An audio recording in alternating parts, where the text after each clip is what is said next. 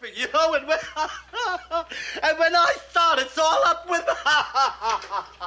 That's what happens to me. I love to laugh. Oh my goodness! I can't help it. You can see that. I just like laughing. That's all. Jane, don't you dare! You'll only make him worse. It's really quite serious. Yes, whatever you do, keep a straight face. Last time it took us 3 days to get him down. Welcome to another locked down edition of RVA Dirt's Municipal Mania. Mania? Doesn't sound as good without Fran. She's not here this week, but she'll be back next time for our 100th episode, which you can hear on a Wednesday at 11 a.m. right here on WRIRLP 97.3 FM Richmond Independent Radio. We've got a fun show today, and I hope that it lifts your spirits a little bit in this bizarro world that we're currently living in. I would like to welcome our two very special guests today. All of our guests are very special, but this is actually really cool because it's a little different for us. Hopefully Fran will show up at some point during the Zoom meeting, but if she doesn't, it's cool. We're still going to chat, ladies. We're really excited to have you. Please go ahead and introduce yourselves. We'll start. Ended up on Francesca. Okay, so we'll start with you. Okay, cool. Yeah. So what I'd like you to do is tell us about yourself, who you are, but what you do for your day job too, because you guys both have very interesting day jobs outside of entertaining all of Richmond. So my name is Francesca Lynn. My day job is I teach at VCU. I'm a professor over in the Women and Gender Studies department. That's pretty rad. Yeah. And I've done stand-up now locally for a couple of years. And Amber. Hello, my name is Amber Hendricks. For my day job, I work in clinical research at the Massey Cancer Center, which is part of VCU. So I'm over on the MCV campus for that, usually working from home mostly these days. And I've been doing improv comedy since, I guess, 2014. So yeah, I do a little stand-up, but mostly improv. Cool. Well, thanks, ladies, for entertaining all of us all this time. And now we're all stuck at home for the most part. How's that changed your lives? In every way possible. My entire life is different. So I went from teaching full time. I typically teach 4 classes, all in person. I teach 3 classes that are like the intro to gender studies classes and then 1 upper level course. And so all of that had to be shifted online. And then of course there's not in-person stand-up comedy shows going on right now. Like no one's doing that. And even before we kind of had the stay-at-home order, things were being kind of canceled or like kind of rescheduled and postponed. I actually got into my first comedy festival this year, and that has been canceled. So yeah, which like, it's good that it was canceled because I mean, we couldn't have done it anyways, but that was Charm City Comedy Festival in Baltimore. And it was just like, well, we can't really do that. And so so everything is different. What a bummer. I had been co-running a house show at my house with my friend, stand-up Winston Hodges, and Francesca's done the show. Yes. But we were going to do it. We were really excited. We were doing it monthly. We made it through. We did a January show, February show. The March show is scheduled for March 13th. My brother and his family are in Brooklyn, so like he was, getting increasingly worried. And that week I was just like, I don't know if I should have a house show like this. Like, am I overreacting? And, it's just like things were sort of still going on. There were open mics that week, and we eventually decided to call it. But I remember like we rescheduled for about a month later and thought like, we'll just do this show in April, right? And of course, like that didn't happen, but I forgot to take the event down. So there were some jokes about that. But the improv theater that I do stuff at is Coalition. And they were pretty good. There was some like frank discussion with everybody on our theater Slack. And it was just like, yeah, let's cancel shows for a few days. And then I was just like, shows just aren't going to happen, right? So for what? Hello. Hi, Fran. This is the part where Fran calls in and she sounds like a whole ass robot. And she's running around delivering flowers for Mother's Day, and there's just no way she can make this episode. But we love her, and we miss her. And we'll hear her on our 100th. Seriously. She's been like, I'm pulling up in the house, you know, while we've got like the mayor of Hopewell on the line. That was hilarious. But I love Hopewell. I do love Hopewell. Do you? I so sincerely love Hopewell. Like, I don't I'm like, why don't we, I was just saying, like, why don't we, before all this happens, I was like, why don't we go there more often? It's not that far. No, it's not. And it's so pretty. It's so cute. Yeah. So the downtown is really, really nice. I like the big H. Like, I don't know. I think I'm like a moron because I wasn't from, like, I'm from like the suburbs of Florida. There's not like small towns like that there. So every time I see them, I'm like, this is like a real small town. And they're like, yeah, it is a small town, Francesca. Like, oh my gosh. They're experiencing, or they were before all of this, quite a renaissance. New businesses, especially like in the food scene and arts and things like that.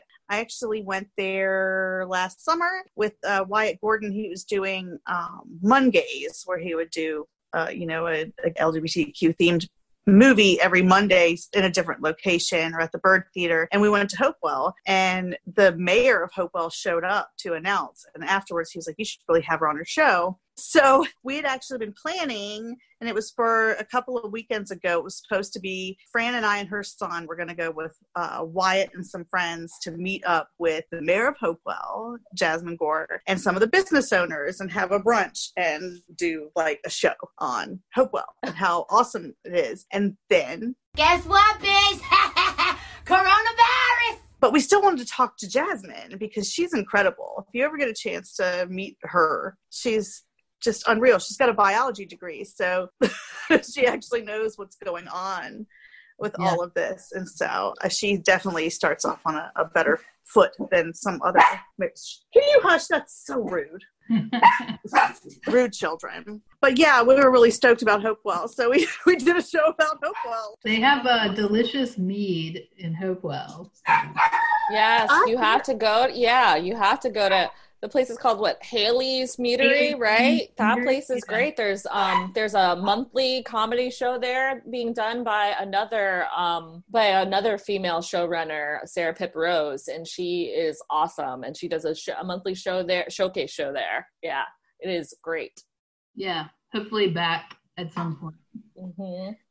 Yeah. How are you guys doing without your outlet? Do you feel pressure to be funny or find something funny about what you're going through right now, what we're all going through? Well, I think we both have podcasts, which is cool. But for my thing, the podcast I have, again, with my friend Winston, our dads are dead. Shout it out. The Dead Dad Comedy Pod.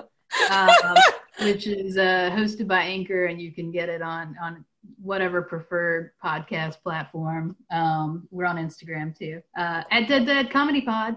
So we've been doing that we started doing that, I think, in January, and the house show came out of that as well. And so that is really about like comedy as like a filter for grief. And it's something like, I guess naturally we both, make a lot of jokes, and I never talked about my dad's own death in my comedy, but Winston has, and we found out our dads died of the same thing, so it's just kind of this natural fit, like we're gonna talk about this, and we're gonna be really honest about this, but we're also gonna laugh a lot because it's not forced or anything, it's just kind of how we deal with things. So that's been really nice to have that still going on. We are recording like once a week to release episodes on Saturdays, and we did a few weeks ago, we were like, we everybody's talking about the grief that's this like collective grief that's going on with coronavirus, and it felt like if we didn't address that, we'd just be ignoring this big thing. And of course, there are people using, you know, comedy as a vehicle to discuss. So we did an episode just kind of focused on that and had listener submissions. And I know you submitted, Melissa, which was awesome. And we got so many that we weren't able to like do them all in one episode. That's awesome. Yeah, it is. That's great. It's really cool. Yeah, we were really impressed. So we've been putting them up top of like our most recent episodes and, you know, taking a few minutes to talk about them and then going into our like regular episode that's been planned. But that was huge. And it was nice to already have this thing going where we were talking about grief and just trying to be very open about like how we were processing the stress of loss. And of course, we could have never anticipated what ended up happening. But that has been a nice avenue, a nice like thing that is still able to go on and an outlet for sure. So I'm really grateful for that, to have had that like already up and running, because I don't think it would have been something I would have wanted to undertake, like, you know, just as a reaction to everything that's going on right now. It might have seemed too much, but yeah, just that, like that, those little things that are still able to be routine, like to retain some normalcy has been so important. So that's been awesome. Yeah, I think, I don't know if I feel any pressure to like be funny or anything like that. I mean, it's just me and my partner around, and like he has long since like not found me amusing from like we've been together for years, like, so like there's no pressure there, like he's over my antics now. But as far as like comedy stuff, Amber mentioned that we both have podcasts. My like really good friend Tom Hall and I have been doing a podcast for a while now called You're Making Me Hungry, where we interview people that are about food. We talk about people who make food. We talk about people who work in the service industry, that kind of thing. But we've kind of actually fallen off of recording. We want to get back into it. But an interesting thing happened where Tom is a chef. And so his business, because they switched to all takeout and stuff, and they're kind of running on a more limited staff, he actually got busier as all this happened. And so things have really rapidly changed for him. And then my job also got very, very busy towards the end of things this last few weeks, because I kind of had to shift a lot of things around school-wise and like kind of just for my students. So I'd like to get back into doing that more regularly. But yeah, there's really kind of nothing that can replace a live audience. So I'm trying maybe not to get too caught up in doing like a bajillion Zoom comedy shows and that kind of thing, because it's just a different thing that I think will take some time for us to figure out. Yeah, I agree with that. I definitely miss like improv, but that is unlike stand-up, where like maybe you could have like one person up and like have some people distance. Like I'm talking months from now, but improv, you know, is so interactive, and you're on a team, and like you're inevitably like spitting at each other accidentally. So like I don't know when that's possible again, even if you're talking about like changing the capacity of theaters and all of that. But that is definitely, I've missed that a lot. I've missed that community. You know, we like to make fun of it because improvisers can be like very earnest, and they're like very, very friendly and loving and accepting, and like, you know, that is something we like to poke fun at, but it is also really, really nice. And so being distanced from those folks has definitely been tough. I mean, we're definitely keeping up with each other via, you know, whatever social media and that kind of thing, and trying to talk on the phone, and that's been nice. But it is different when you're doing, like, you have a few nights a week that you're doing shows, and then that's just, you know, that's not there anymore. It's an absence that you feel for sure. Let's bring it back some and talk about what you were doing before all of this shut down, and hopefully you'll be doing again whenever it is that we can finally get back together, because it even feels like in the fall it's going to be too soon. I don't want to I don't want anybody near me until maybe 2021. I don't know. But let's talk about how you both got into comedy, stand-up, and improv, because both of those things, and I have to say that the Coalition Theater actually helped me get over my stage fright. Oh, that's interesting. Because I used to, like, legit throw up in front of everyone. That definitely sounds contagious. So you don't. Yeah, it was real gross. But... How did you guys get into that? Especially since your careers, aren't, a barrel of chuckles. I started through actually doing improv. So I took improv classes at Coalition first, and then they offered a stand-up class. I love improv. I love watching improv. It's fun for me to do. I'm not, as a lot of people are in Coalition, are very gifted improvisers. I am not that. I like the fun aspect of it, but I have no interest in maybe doing it or trying to do it again on a level. But I really wanted to do for real, but I really wanted to do stand up. And so I ended up taking a class on it and then kind of more doing it, going to open mics and stuff. But I took a class on it. I did a little bit of stand up and then I kind of stopped, but then I started doing it more consistently, maybe a year or two after that. I cannot remember when. So that's kind of how I got into it. So I started doing improv. I started taking classes. 2014, I had been up in New York visiting. I lived in New York for a little while. I never did improv while I was there, but I'd go to Upright Citizens Brigade and liked watching the shows, but never, it looked like, a nightmare to actually get up in front of people and not know what you were going to do. But I went up to New York, visited a friend, and he was doing classes at the Magnet Theater in New York.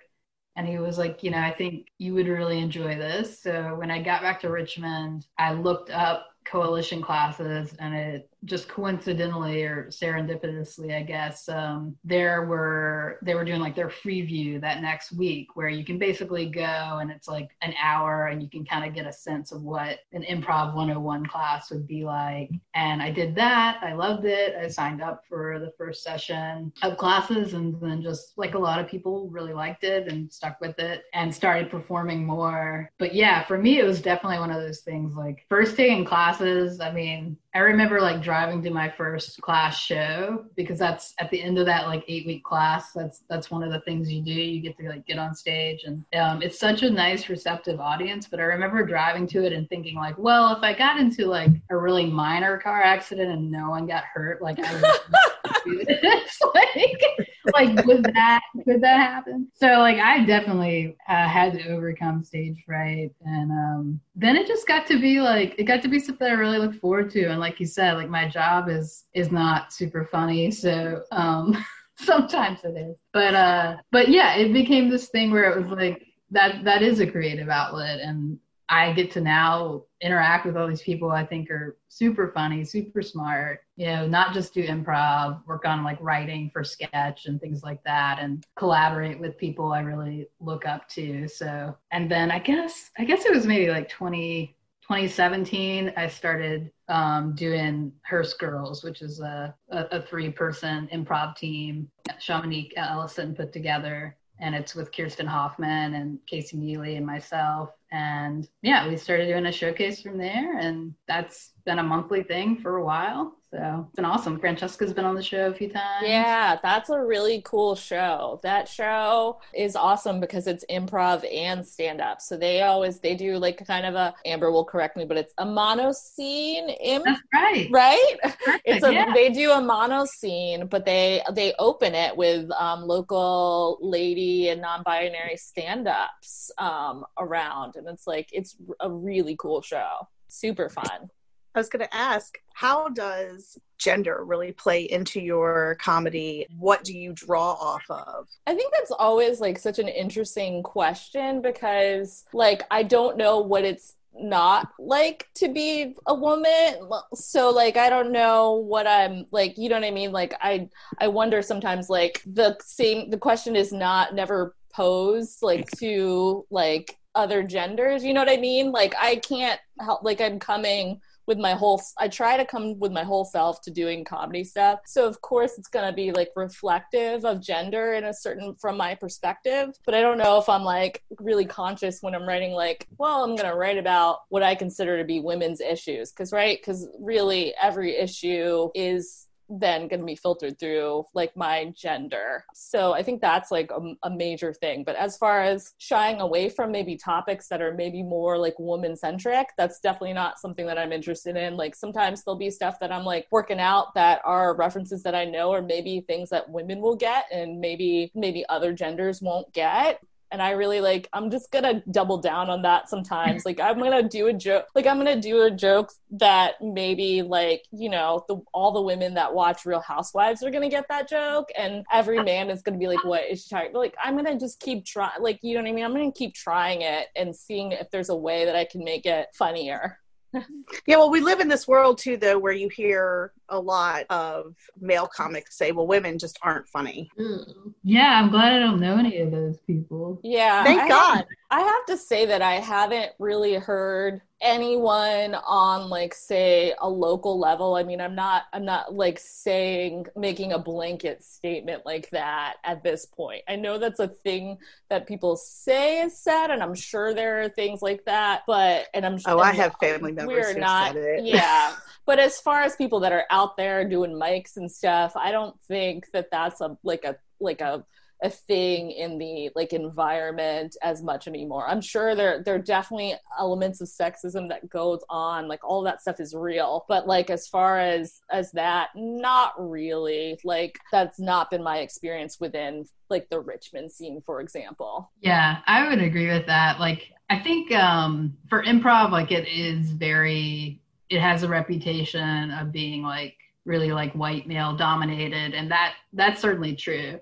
And I know, like, with doing Hearst Girls, even our name was kind of like a joke on how, like, when you do improv and you're not male, sometimes you're made to be a character that's like a mom or the girlfriend or the teacher, whatever. Like, and that's totally fine, of course. All those things are great. But there is a tendency to kind of get pigeonholed like that. So I think one of the things about being on a team with two other women that was really nice is like, we didn't put limitations on each other. Like we would play anything, do anything. I mean, we're frequently like, you know, just terrible children who are sort of similar to our real selves, maybe a little more extreme. And then like, you know, our name Hearst Girls came out of like a practice session really early on where one of us was like William Randolph Hearst and the other was like a typist or something, like very like exaggerated, like vaudevillian scene. And we're like, yeah, we'll be the Hearst Girls. Like, it's kind of like this nod to like, you know, we're always getting like typecast in scenes and we're going to be on this team where we don't do that anymore. Right. Like we're not going to do that. We just totally respect each other and we know that we can do anything. So, but I'll say like, yeah, my experience has been like super supportive. It's a really cool scene. I don't do stand up that much, but the people I know who do it, like it's a pretty inclusive scene where it's just like, if you're going to show up and do the work, you know, like you're going to get respect. See, this illustrates for me the difference between comedy in Richmond proper and then going out to the county to the place that I'm going to bleep when I say, because I don't want to give them any publicity, but you know, I've been there a few times for an open mic and it is 99% male and incredibly sexist, alarmingly racist and classist. And then when I go to a comedy show at the Coalition Theater, it's nothing like that at all. That's why I asked, like, have you ever, you know, experienced that sort of atmosphere? And luckily it seems like you haven't. And that bodes well for, I'd say, comedy in Richmond. So, well, I wouldn't even say that. I think that there is, because I definitely think there's comedy, like there's great comedy everywhere. Like the people put on good shows in small places like Hopewell, for example. Yay, Hopewell! But also, I think there's a difference between maybe the content of someone's jokes and like how we are maybe treated. So I wouldn't say that like everyone's everyone's jokes aren't necessarily, there could be someone who's doing jokes that are sexist, but have they been rude to me or like tried to get me like not on a show or that kind of thing? No, not really. Like, and so I think that there's a difference between that. So we have a lot politically going on in this world, but locally we have a lot going on. Do you guys pay attention to that and filter it into your comedic work at all? I pay attention about as far as Amber sends me things through Twitter DMs that I need to pay attention to, and then I read it and I go, yeah, okay. Because sometimes, honestly, it's a lot to keep up with. I think... No joke. It's impossible for, for me not to filter everything that I do through the personal is political. Like, I can't just because this is how I exist in the world. But as far as like, am I up there like making specific jokes about, I don't know, like Mayor, like LeVar Stoney or something? No, probably not. Like that's not really like stuff that really like fuels like my ideas of jokes. I love it when people are that topical like that, but a lot of things that I want to write about tend to be more like maybe more personal on an individual basis. Yeah, so I think that's a skill that I would love to develop one day. Like I love it when people can write those like amazing, like there are people that write amazing sketches over at Coalition or do things that are maybe more even like a nightlight, like a night show, like jokes and those kind of topical things. I'm just like, I would be lost at kind of trying to do that. I will say, yeah, I think sometimes that stuff definitely does come out in my comedy. I try to keep up with what's going on. Like Francesca said, it can be really hard, and there are times where you're just like, you can't hit like a saturation point for a little while, but I typically will like take a little break and then get back to it. I mean, yeah, the personal is political, and it's tough for me sometimes because I have like certain politics, and then, I also realize that like sometimes, political jokes don't go over super well. So it really depends. I think it's a hard thing that, you can some people can do really well. And I find it impossible not to like mention some things if I'm writing, like, it's going to come out. It's like what I'm worried about day to day, what I'm thinking about. And yeah, I mean, is there a joke to be made from LeVar Stoney calling Richmond a city of compassion? Yeah. I mean, have I made it yet? No, but I'm sure there are a lot of people who are thinking about it. Yeah, so, I mean, it's really hard. I think living in Richmond and being aware of things that have happened and the history and all of that. I mean, yeah, I think that sometimes comes out for sure. I want to present things in a way too that maybe, people think about them and they don't just discount them because maybe they disagree with me politically, but I don't know if I've ever been successful with that. Now all I'm thinking about is that, because I remember seeing that City of Compassion thing. Now, look, all I'm thinking about is like the little video and picture of him being like, was the quarantine beard necessary? Like what? You made a LeVar Stoney joke. I just did, but see, like that's so shallow. Like it's a little try hard, right? It's a little I'm trying to be one of the people with y'all. It's like, no, you're not. I know. I have your number. I went to school with guys like you. You're the overachieving, like very, very established, like black guy who is the best. I can say this also because I know people are going to hear this and be like, why is she saying that? I'm also black. I'm just like a lazy person. He is not. He's like that guy that's already up at 5:30 in the morning. He's already done the workout. He's already started. The quarantine beard is just a farce to make it be like, I'm like you guys. It's like, no, you're not. You're another breed. And that's I'm one fine. Of the people. No, you're not. Stoney. So when we interviewed him for the COVID episode, he showed up on Zoom in like a blazer and a crisp white shirt and everything. Yes, and Fran took him to town on that. Like immediately was like, sir, yeah. What are you wearing? Like you, yeah. And I mean, maybe that's good because like, I know I could not organize anything or do this kind of things that he does. You know what I mean? I just know that's another kind of person. And I am not that. Bless him for staying put together during this time. Because...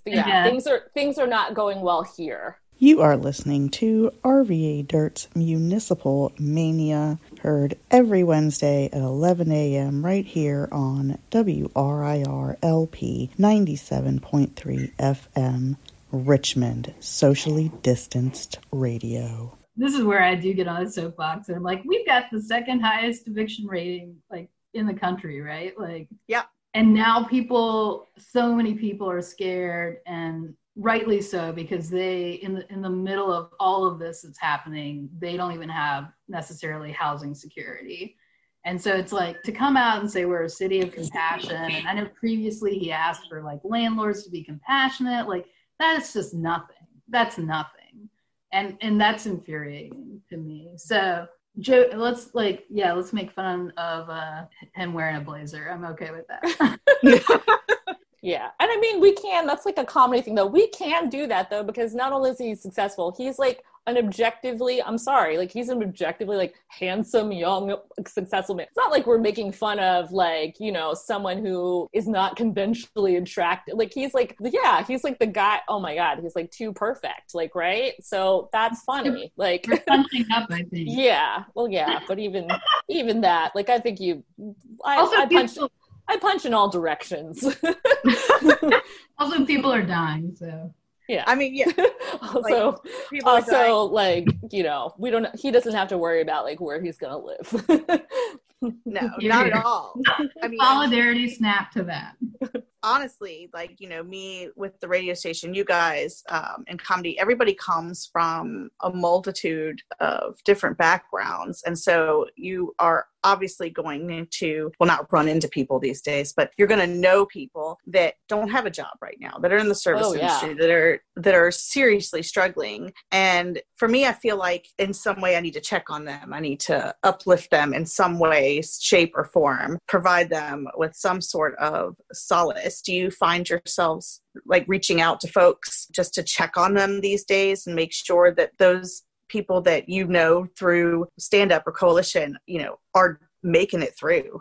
Oh, yeah. I feel like both because of, you know, just doing any sort of performing locally, a lot of our friends, like I think I can speak for Amber too, a lot of our friends work in service industry jobs. And that was like one of the first things to kind of be like decimated by what is going on right now. So I know to that effect, it's very concerning. And of course, these are people that already, like most people that I know in service industries, like might not have any health insurance, or you don't have like those kind of cushions that maybe someone in an office job that was able to, I'm very fortunate, even though my job is not an office job, I was able to, you know, telework and I could do this from home pretty easily. Like they were like, yeah, you can take your computer from your office. All of that stuff was made as easy as possible. I worked for a great department too. So yeah, that's a concern that we have all had. Like our friends that are, yeah, that we're like, what's going on? What are you doing? Like, are you able to get your unemployment? Is that an option for you? What's going on? Like, I know that I specifically was concerned about my job is a 9-month appointment.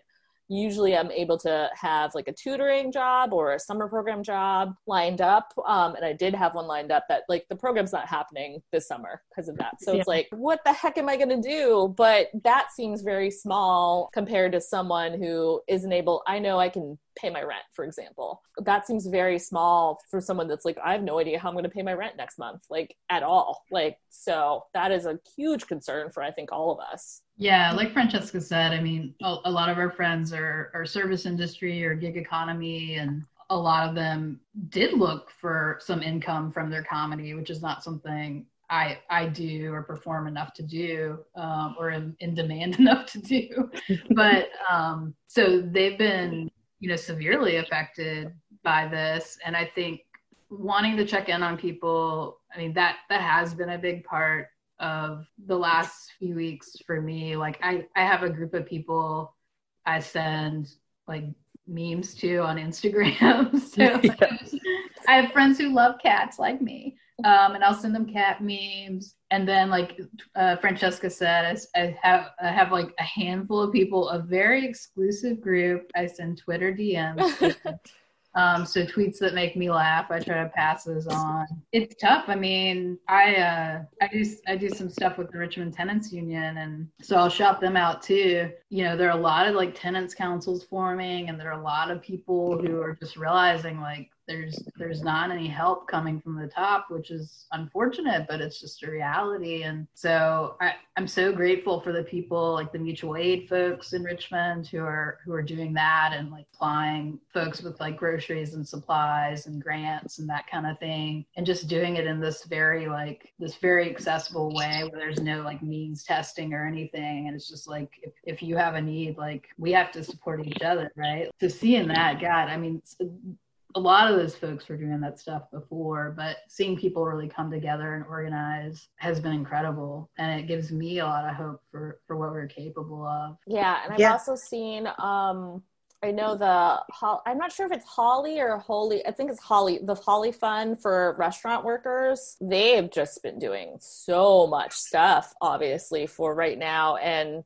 I know that we are putting together at least one kind of benefit show for them that actually our friend Ben Brayman is putting together. He runs a show that's usually at Fallout. It's a show where everyone reads like kind of erotic literature, usually found from the internet, like fan fiction things, and people read like all this kind of smutty things. But we're going to put on fantastic. It is amazing. It is a trip, because I'm very easily embarrassed by stuff like that. So me even trying to read any of these things is horrific.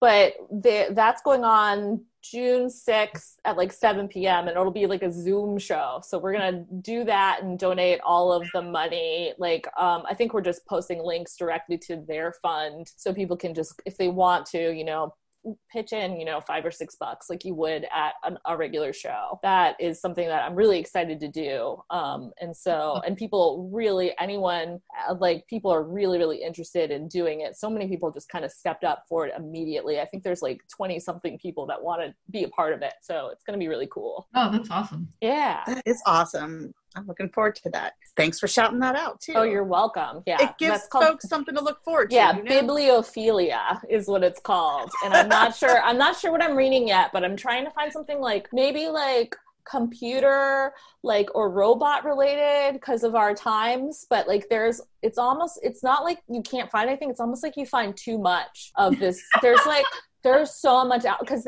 I didn't know anything about this, and they were like, "Oh, just go here and look." Yeah, just like go here. All these people write all this, and I was just like, "Why is there so much? There's so much of it." It's Rule 34. It's Rule 34. If you can think of it, it's on the internet. There's porn of it, and it's just like, oh, like what? I also didn't know people were just reading that. I was like, well, I guess at least they're reading. I mean, hey.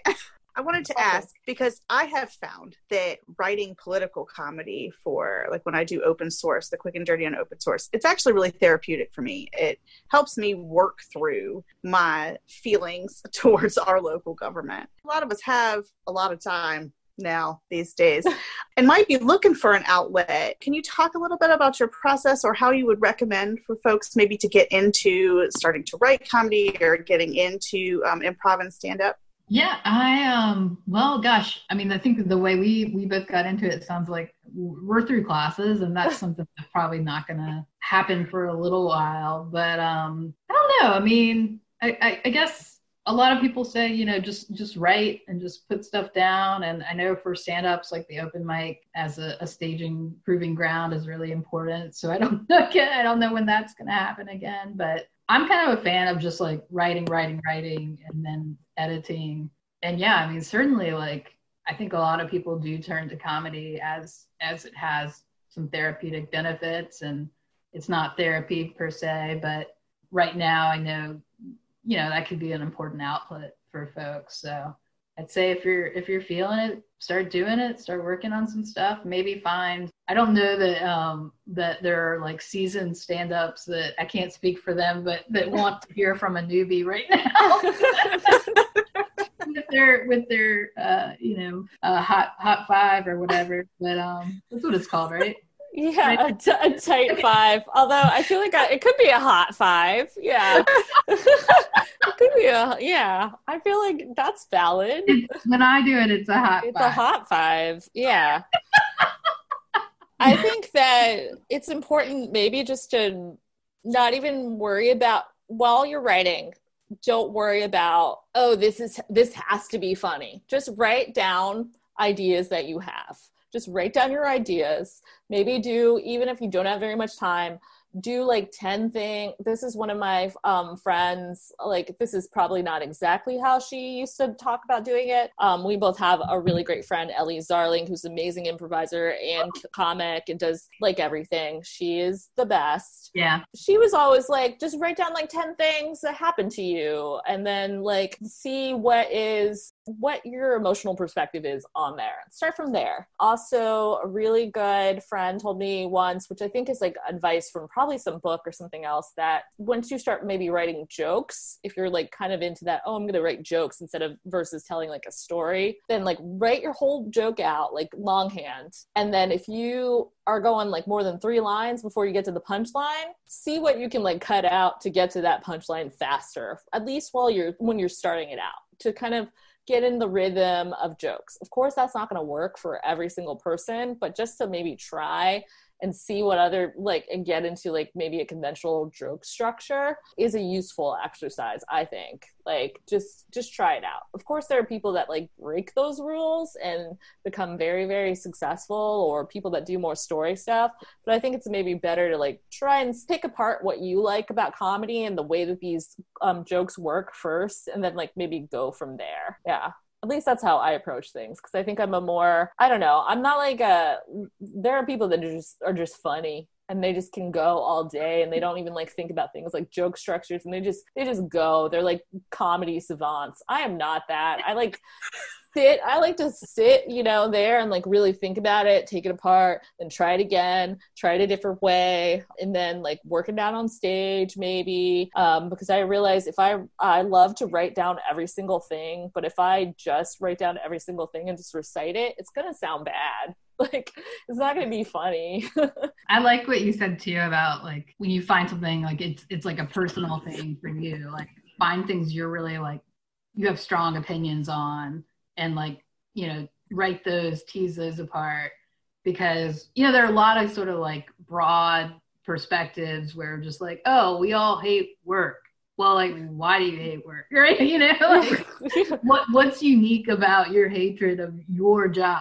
Like make it, if it's the more personal, the more detail there is, the funnier it is. And I mean, you can do a lot of detail and still keep things brief and get to that punch. But, if it's something I've heard a million times before, it's not going to be as funny as if it's from like your unique perspective. So I think that's really important too. And I know like this is such a great time for, there's so many bad things going on, but there are a lot of comedians who are putting out really great content right now, who were doing it before, some people who were doing like Instagram Live before, but are now, super accessible. And I love, do you like Meg Stalter, Francesca? Have you heard of her? I don't know if I know her. Yeah. I'm obsessed with Meg Stalter. She's up in New York and she does like a lot of character bits and comedy. And she has a podcast called Confronting Demons. It's really funny, where she brings on like a comedian friend who's wronged her in like air quotes. That sounds great. It's awesome. And so like stuff like that, like the reason I love her is like she's so bizarre and like just does whatever and like doesn't care what anybody thinks. This is my like speculating about how she feels about her own material. But like I think that's important too. Like I think a lot of times when people like want to be funny, like Francesca said, like you like are really trying and you're like that's your main objective, like sometimes something gets lost there. And so it's like, be yourself, and like maybe nobody's gonna laugh, but like maybe they will. And like yeah. You keep at it, and it's like it's your own thing and you're unique. Yeah, because I figure if you want to do this, probably because someone has already told you, hey, you're really funny. At some point, you're probably already funny. So, like, a lot of it seems like you need to just, like, get out of your own way a lot with that. And also, like, if there are comedians that are, like, more seasoned that you're around, just, like, listening to them more than you're maybe talking and trying to learn and see what is going on. That's super, super helpful, especially when you're newer. I think, oh, that's cool. I'll have to look up the person that Amber just mentioned, because I don't know. I don't really do character work because I feel like I'm just myself all the time. That's why I also don't do any acting because it would be very authentic. I've tried. It's a disaster every time. It's just like if it was like me playing a police officer, it would just be me in a police officer outfit being like, "Hello, it's me. I'm a police officer." Like, it's bad. But I love people who are doing character work. Like, I think that's so cool. I'm so, like, envious of it. I think that it's a great time right now to maybe try and make up some characters. That's right. You can do those all day on Zoom for your friends. It's a good time. It's a good time to start a podcast. Let's not pretend we're not all talking to ourselves all the time. Yeah. So. Right? Different voice next time. Next time you have that internal dialogue externally, you know, use a silly voice and try and see what's going on. I don't know how I can never wrap my head around that. It's like of how people make these characters, but I'm like, do it. Maybe that's how that happens. Yeah. Maybe I will start. Yeah. By talking to plants, because that's one thing about this. I can't believe all these people are like, I'm talking to my plants now. And I'm like, I've been talking to my plants for years. For how long? Like, I know, as long as I've been alive. Yeah, I've been talking to plants forever. As long as I can talk. Maybe this is why I don't have any characters. It would never occur to me to talk to, like, if no one is over here at this house, it is silent. Like, I don't talk to the dog. Like, what are you talking about? You guys are talking to your plants? Like, I feel like I have a constant stream of conversation going, whether anybody's here or not. What? I've got dogs, I've got plants. If I've got a thought, plants, just got to work it out loud. The plants can't hear y'all. Like, I'm really, like, alarmed by this. Like, how do you know? They don't have ears. That's how I know. No, they are a plant. They feel the sound waves, Francesca. They do. But then, like, wouldn't it be more effective just to turn a fan on to them? Those are waves too. Like, what? That's a cold sort of noise. Like, what? I don't know. I'm looking at my plants right now. Like, do I need to? I would also like to, before, I know this is being recorded, I'd like to, for the record, my plants are flourishing and they've never been talked to before. So I don't know about that. What? I mean, they may have fragile psyches and you just don't know. All you're seeing is the outside. That's right. Well, yeah, plants don't have psyches either. We've illustrated the difference now between stand-up and improv. Improvisers are always talking to their plants. And stand-up comedians are always saying, no, this is not a thing we're doing. Yeah. Stop. I don't care if there's a public health different levels of sanity. Yeah, maybe so. Just an out. No, I mean, we're very earnest. So. Yeah, and stand-up comedians on the whole are very negative. Because something happened to us that made us want to be the center of attention, but not want to do it with anyone else. That is the truth. No.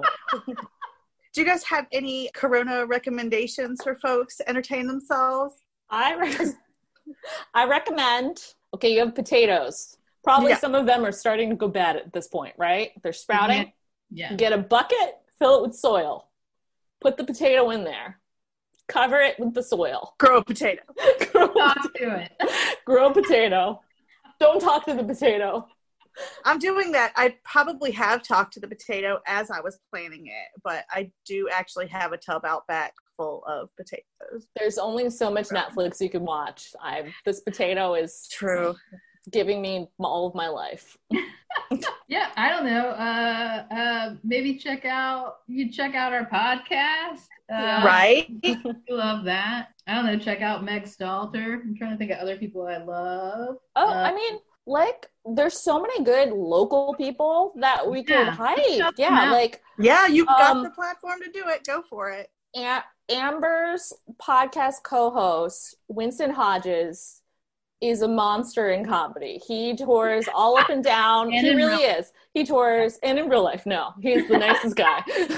He tours like all up and down the East Coast. Like comedy is his main thing. He does a show called Taking It Weekly, which is like a Instagram and YouTube show, right? And he's having a Wednesday night thing. Sorry. Yeah.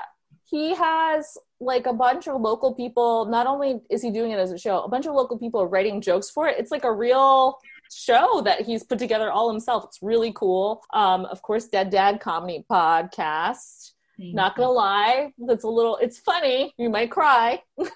It's really good. Every time I listen to it, I cry and also laugh.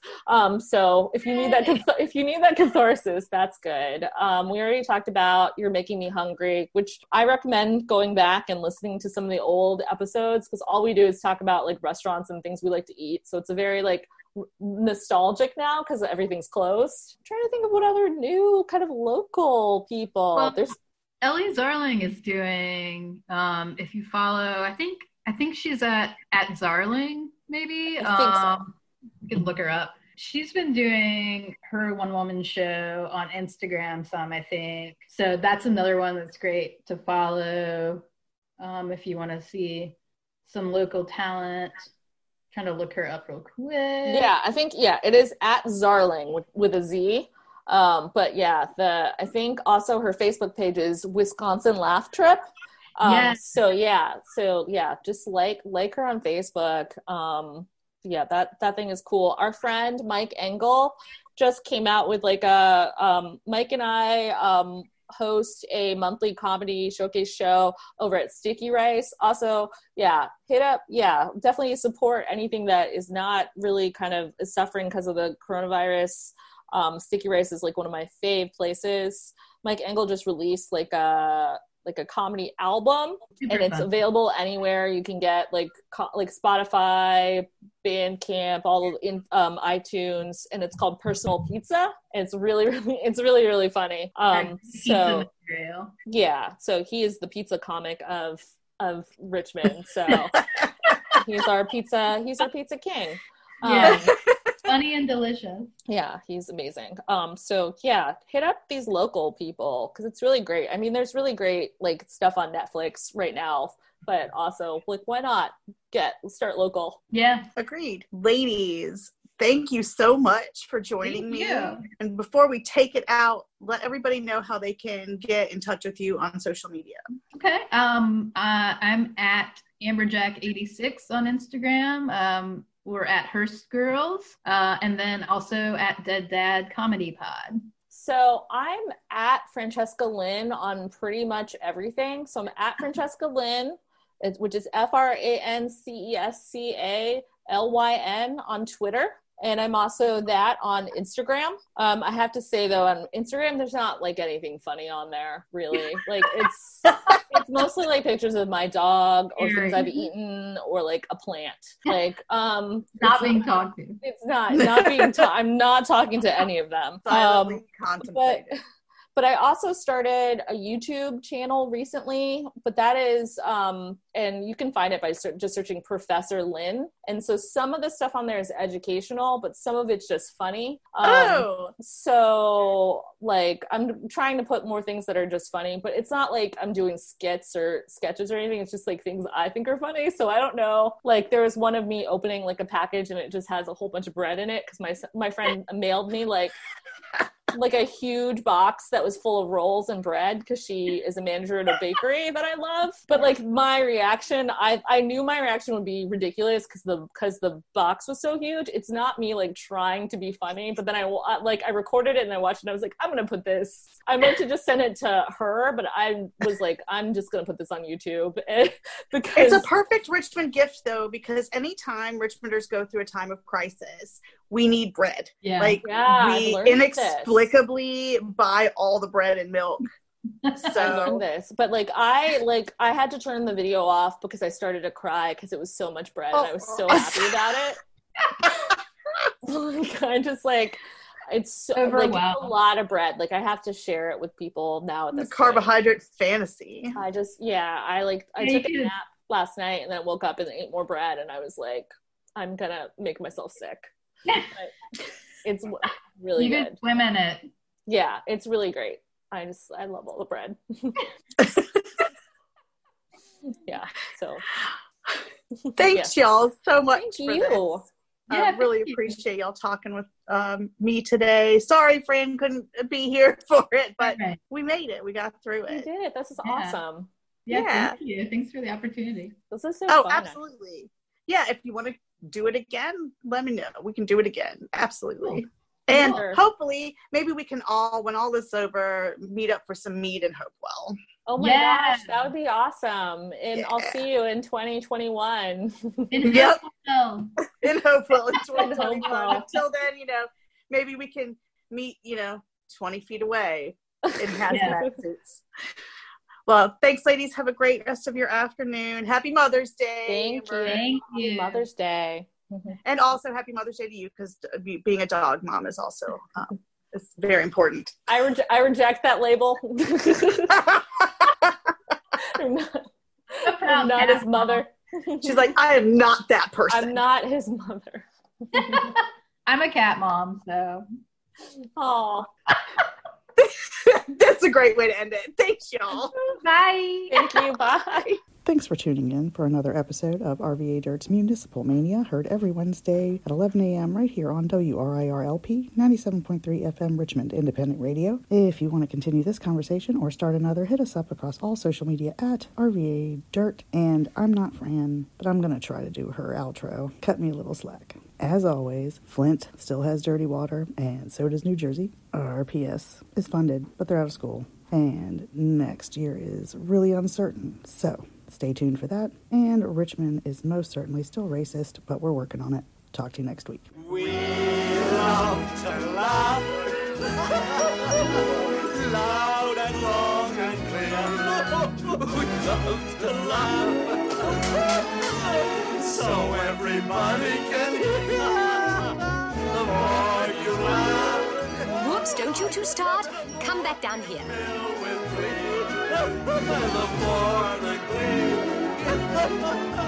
The more we're American.